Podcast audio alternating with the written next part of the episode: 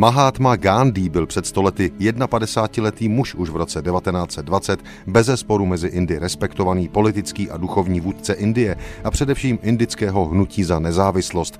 prvního srpna devatenáct set dvacet Gandhi, který už ve svém životě do té doby prošel lecčím, vystudoval práva v Anglii, bojoval proti rasismu v Jižní Africe, za sjednocení muslimů a hindů v Indii a nakonec celá léta za samostatnost Indie. K té ale bylo prvního srpna devatenáct set dvacet ještě daleko. Ten den ale Mahatma Gandhi zahájil důležitou první fázi nespolupráce s britskou koloniální správou. Bylo to rozšířené pojetí jeho hnutí pasivního odporu Satyagraha.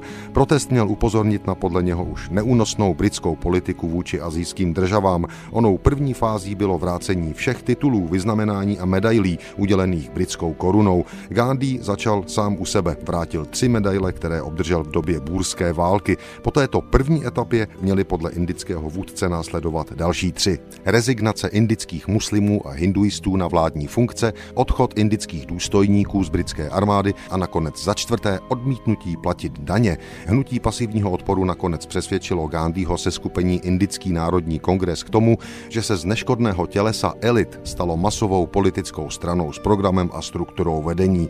Faktický boj o nezávislost Indie na Británii, tedy opuštění myšlenky pasivního odporu, začíná pod vedením Mahatmy Gandhiho o deset let později v roce devatenáct set třicet. Svobodná Indie vznikla patnáctého srpna devatenáct set čtyřicet sedm, ovšem Gandhi spokojen nebyl. Británie vše podmiňovala rozdělením hinduistů a muslimů do dvou zemí. Vznikl tedy i Pákistán. Mahatma Gandhi zemřel na následky atentátu třicátého ledna devatenáct set čtyřicet osm ve věku sedmdesáti osmi let.